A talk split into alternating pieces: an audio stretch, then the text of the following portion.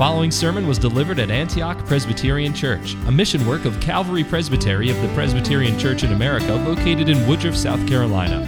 For more information about Antioch Presbyterian Church, please visit antiochpca.com or contact us at info@antiochpca.com. May the Lord bless you as you receive gracious instruction from His Word.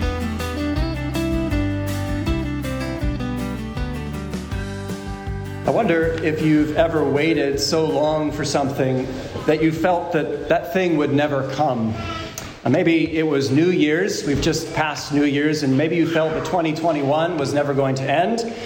Maybe for students, like in my case, it may be the end of a semester or even the beginning of a new semester. For teachers, the same thing. Maybe for families, you've waited even years to go on a family vacation. For husbands and wives, maybe waiting to have dinner out. And you've been waiting and waiting and waiting, and it just never seems to come. Maybe for those who are single, waiting for a spouse, a wife, a husband. And while God does not promise us all these things specifically, He does promise us that He will never leave us, that He will never forsake us. He promises us that His kingdom will never end, and that He does good to those who love Him, to those who are called according to His purpose. New Year's will come and go. A family vacation, many of us feel it's over before it's even begun. We think about even the love of a spouse that will wax and it will wane. And we're always looking for that thing or that person that will always remain faithful. That when we wait for this thing or this person, that it will fully satisfy. It will fully meet all of our needs. And often we, as in the case of Habakkuk, as he's looking out at the Chaldeans, at other nations, we too can begin to have these idols in our own heart, to begin to think that these things will satisfy. And in fact, Habakkuk reminds us here, God reminds us through Habakkuk that He is the only satisfying one, that He is the only faithful one. That as we are called to wait on Him, He will not disappoint us. He will not leave us or abandon us, but He will ever be with us to the end. And in fact, in the text, God is drawing Habakkuk's eyes. I think we can see clearly. He's drawing Habakkuk's eyes upward, away from the immediate enemy, the Babylonians, the Chaldeans. And He's reminding Habakkuk, just as He's reminding us this evening, that we are called to wait on Him expectantly, and we are called to wait on Him faithfully in the midst of turmoil, in the midst of trial. And so those will be the two divisions of our text this morning: to wait expectantly, verses 1 through 3, and to wait faithfully, verse 4. And so you'll notice in our text that Habakkuk here in the beginning of chapter 2 has come to the end of these two questions that he's asked God. And the first comes there, we read it in the beginning of chapter 1, verse 2. O Lord, how long shall I cry and you will not hear, even cry to you violence and you will not save? Why do you show me iniquity and cause me to see trouble? For plundering and violence are before me. Their strife and contention arises.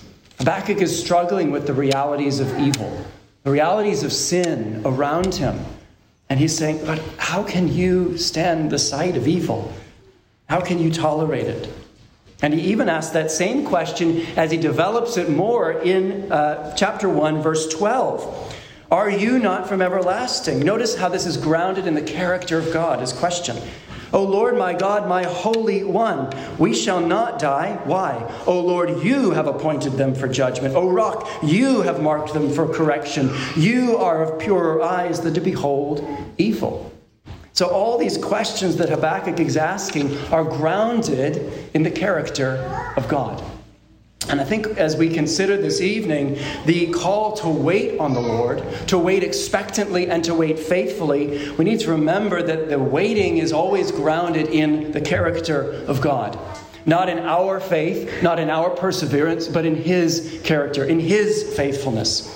And so what does Habakkuk say then in the beginning of chapter 2? I will stand my watch.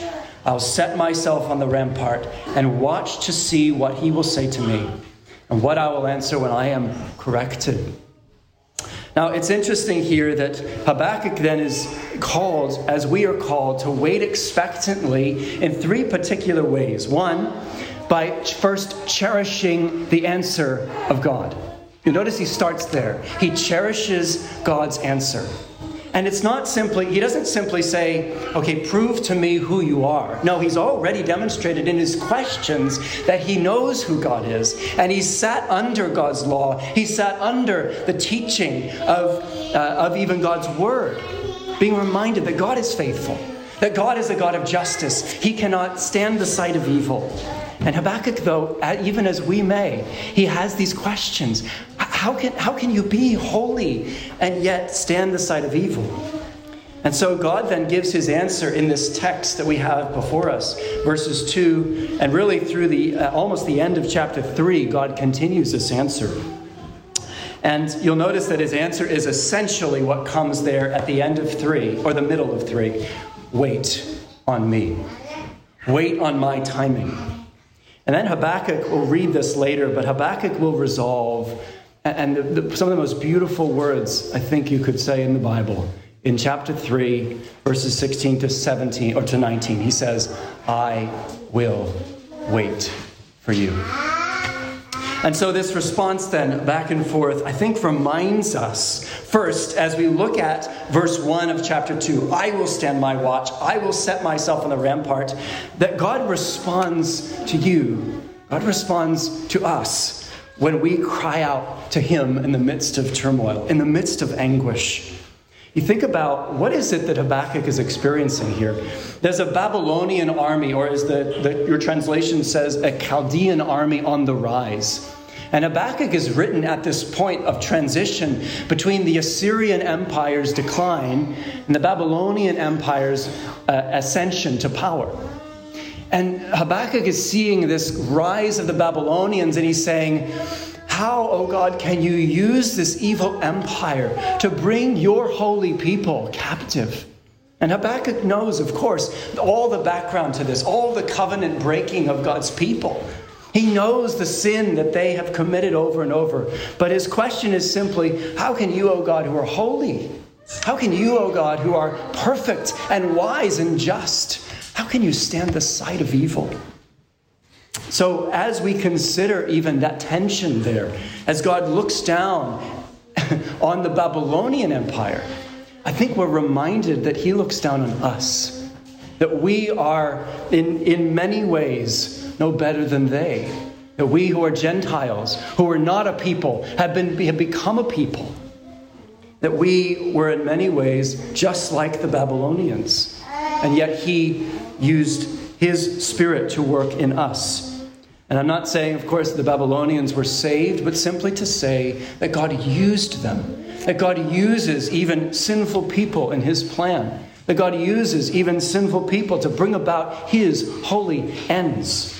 And so when you pray, when we are coming before the throne of grace, be emboldened, be reminded that God answers his people when they pray, even as he answers Habakkuk here in verse 2. The Lord answered me, and he said, write the vision, make it plain on tablets. Do you know, do you gain confidence as God's child? If you are a believer today, does that embolden you to approach the throne of grace with confidence as a child to a father? To be sure that God will answer you when you cry out to him. Is it enough that God has spoken? Is it enough in the midst of waiting, in the midst of not understanding exactly how things are going to end up, not understanding exactly how God is using even those who are around you to bring about his holy ends? Is it enough that he has spoken? Is it enough that he answers you? Even if you don't see his promises, the promise of deliverance, the promise of freedom from captivity, immediately fulfilled. And so we begin by cherishing first the answer of God, confident, expectant that he will answer us. And that emboldens us when we pray. It emboldens us to come before the throne of grace as sons and daughters. But we also are called to wait expectantly then by recounting the promises of God. Notice verse 2. The Lord answered me and he said, write the vision, make it plain on tablets, that he may run who reads it. Write the vision, make it plain. And I think this is not only, of course, we see two imperatives here, but it really is one command. It's one command to make public God's promises, to publish them, to make everyone see them and have them spread out so that even those who run might be able to read them, and so that those who read them might be able to run. So we see that others read, others remember God's promises, even as Habakkuk, even as we are called in the midst of suffering, in the midst of turmoil, in the midst of trials, to write, to make plain the vision. And I think in particular, we'll look at this in a minute, but that the vision refers to verse 4. As we get there, that this vision is a vision of the man who lives by faith.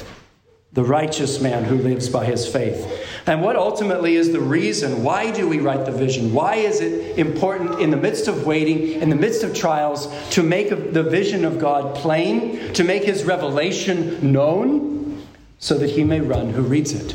So there might be a response to the word of God. So there might be a response to his commands. We read this evening out of the Confession, chapter 14. Trembling at the threatenings, but embracing the promises. Obeying the commands.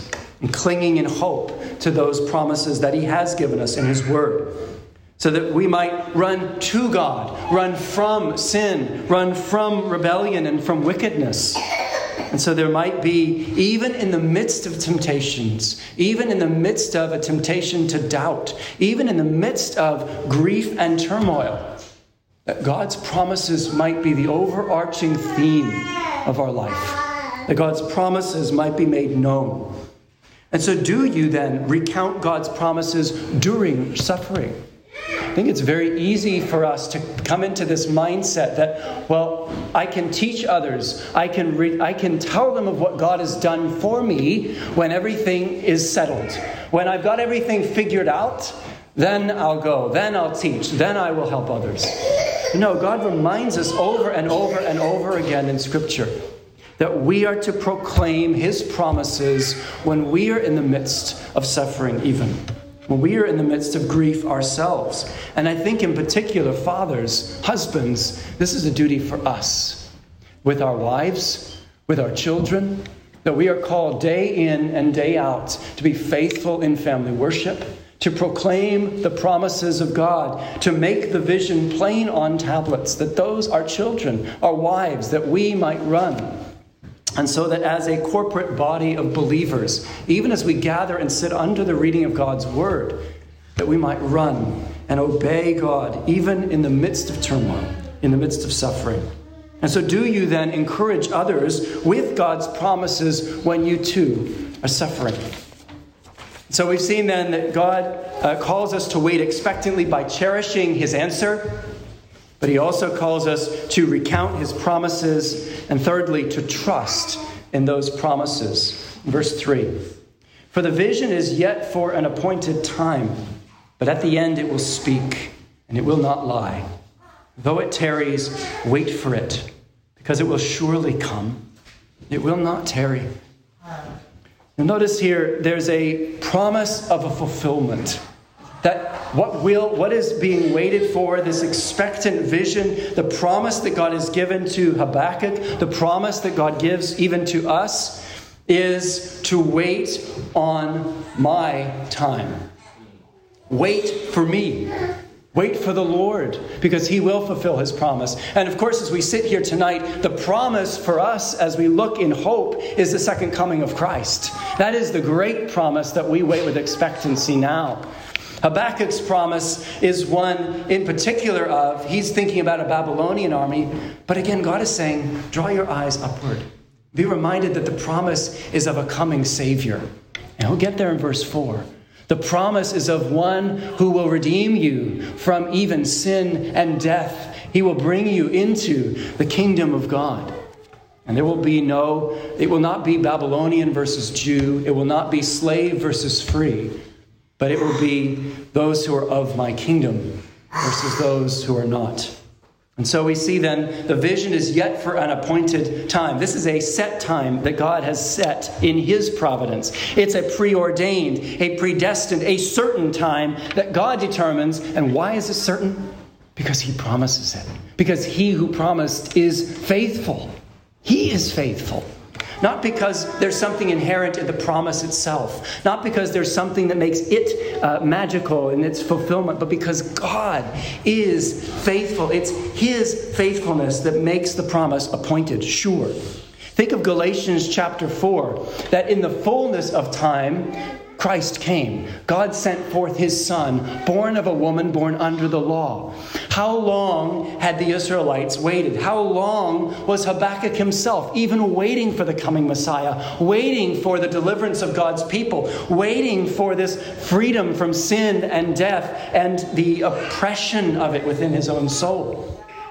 We recognize that the realities of the gospel, that the realities of faith in Christ were there for Habakkuk. He looked forward to Christ. His salvation was in Christ. His hope was in Christ. But Christ had not yet come. The appointed time was not yet.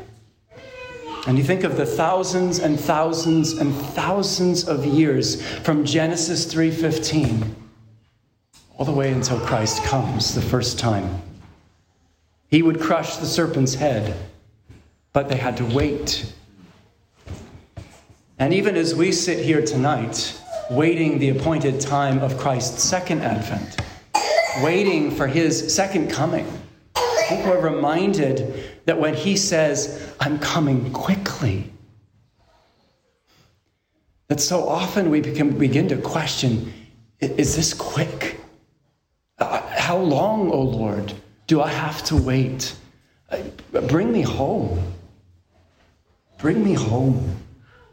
And yet God reminds us that in the midst of struggling, even with our own sins, even with the realities of evil around us, of a world that's pressing in on God's bride, on a world that presses in on our own souls and the temptations that we feel, the vision is yet for its appointed time.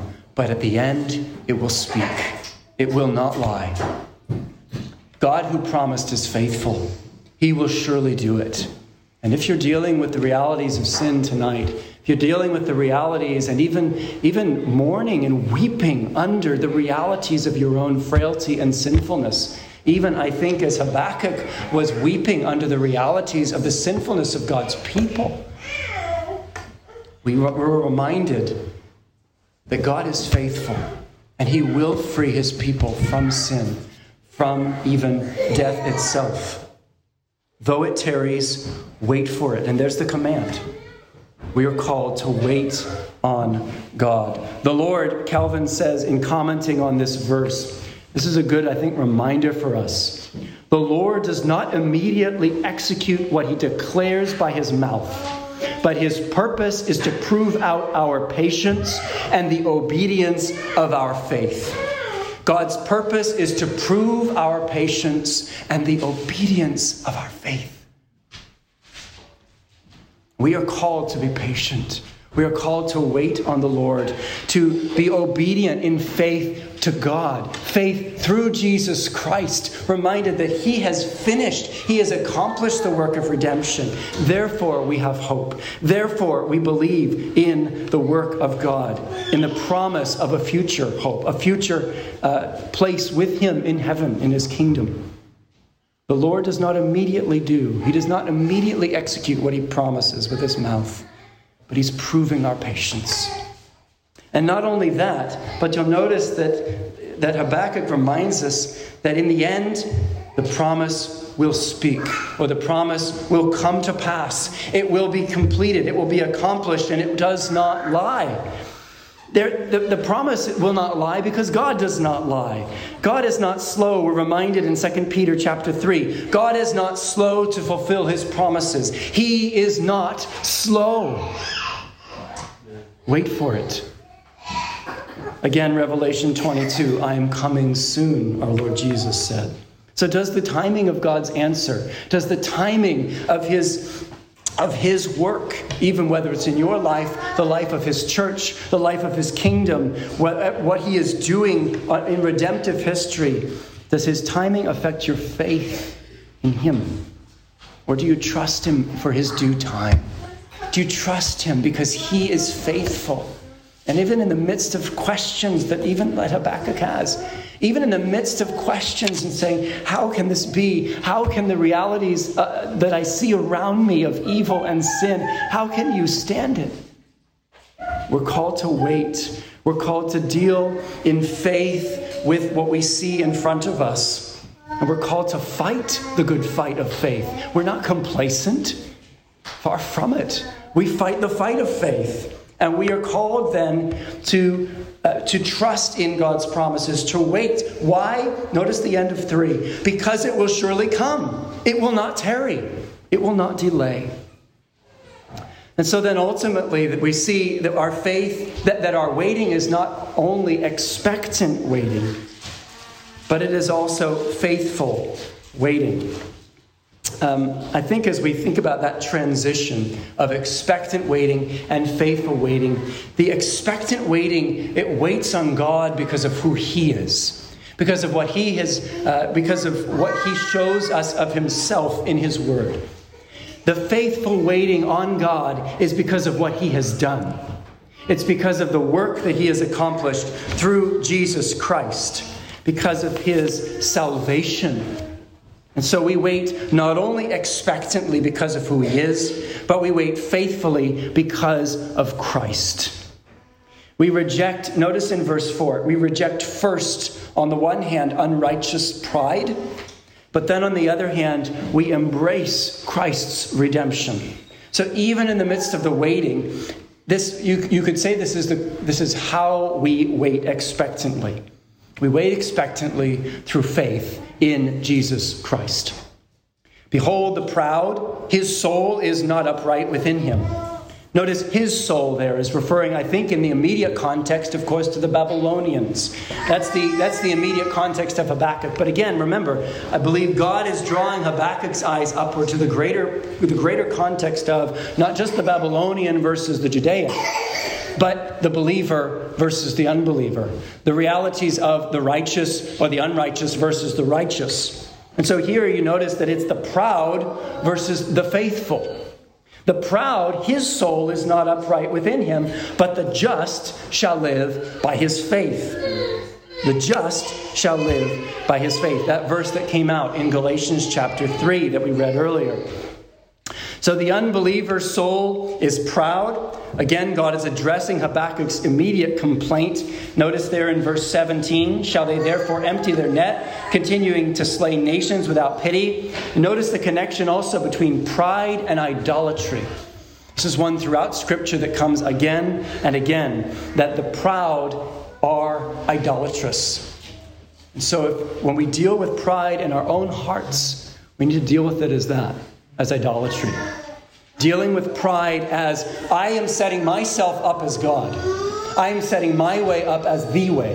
What I'm envisioning in my mind as the only path forward, the only way out. That is idolatry.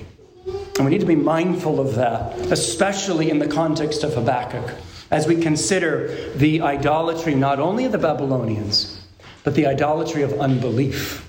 The idolatry of rejecting Christ, rejecting God's offer of salvation, and saying, no, I'll have it my way. So give up your pride. Give up idolatry. Give up self-reliance and fix your mind on heaven where Christ is seated. Because it is he, it is Christ who is our hope of salvation. It is he who gives us that ability to wait on him, to wait on God's timing, because your enemy seeks to deceive you. He seeks to whisper in your ear those same words that he whispered to Eve. Did God really say? Is he really faithful? Is he really with you through thick and thin? Will he really do what he says he will do? Yes, he will. Yes, he will. And I will do anything I can to resist that voice. So trust God. Trust in his sovereign mercy to you through Jesus Christ. And you'll notice then, not only is idolatry and pride set together here in the text, but pride and idolatry are set in direct contrast to the faith of the righteous man. We embrace then Christ's redemption through faith, because it is ultimately, we read here, the righteous. It is the just who live by faith. Pride depends on self. Faith depends on God. Pride depends on present realities, on what I can see, touch, taste, feel. And faith depends on things hoped for, the evidence of things not seen. Calvin says this: faith strips us of all arrogance. It strips us of all pride, and it leads us naked and needy to God, that we may seek salvation from him alone. From him alone. Our confession, and we read it this evening, faith embraces the promises of God for this life and for the one to come. There is the already, and there is the not yet. There is the reality that it is finished in Christ, that faith in Christ is my only hope for salvation. My only hope to attain righteousness with God is in Jesus alone, because I have no righteousness in me. My faith is a gift from God, not of works, lest I should boast, because we are his workmanship, created in Christ Jesus, that God should receive the glory, not us.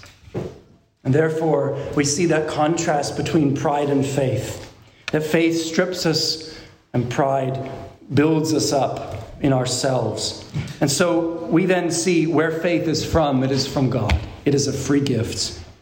J.C. Ryle also reminds us there that in the act of repentance, when we give up, when we are reminded over and over, day in and day out, as we confess our sins to God, we're reminded of this truth, that in repentance, in turning to him, we give nothing, we contribute nothing, we pay nothing, we perform nothing, because all we have is in Christ. All we have is in him. He is our hope. He is the one we wait on. He is the one we wait for. And so what is faith's object then? The living Son of God.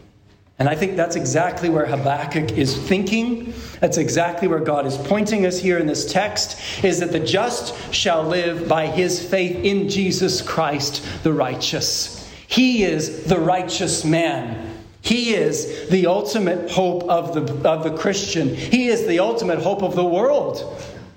And without Christ, no one shall see the Lord. No one shall see God. And so if you sit here tonight and you do not know Christ, or you have not embraced him as your Savior, cry out to him, because he is your hope, your only hope for salvation from pride, from idolatry, from wickedness, from self-reliance, from a belief that I can do it. It's only my way. And God says, it is only through Christ. It is the way that God has given to us, the way, the truth, the life. No one comes to the Father but through him.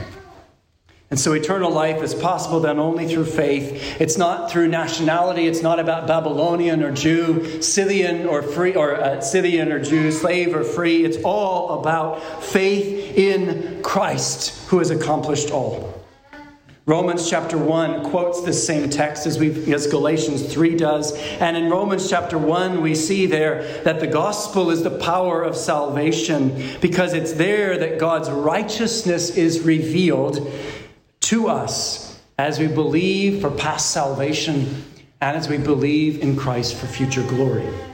Hebrews chapter 10, the very end of chapter 10, right before we get into that verse, actually, which was our call to our meditation, the beginning of the hall we often call the hall of faith, that it's by faith that all these people that they were made righteous before God by faith in Jesus Christ.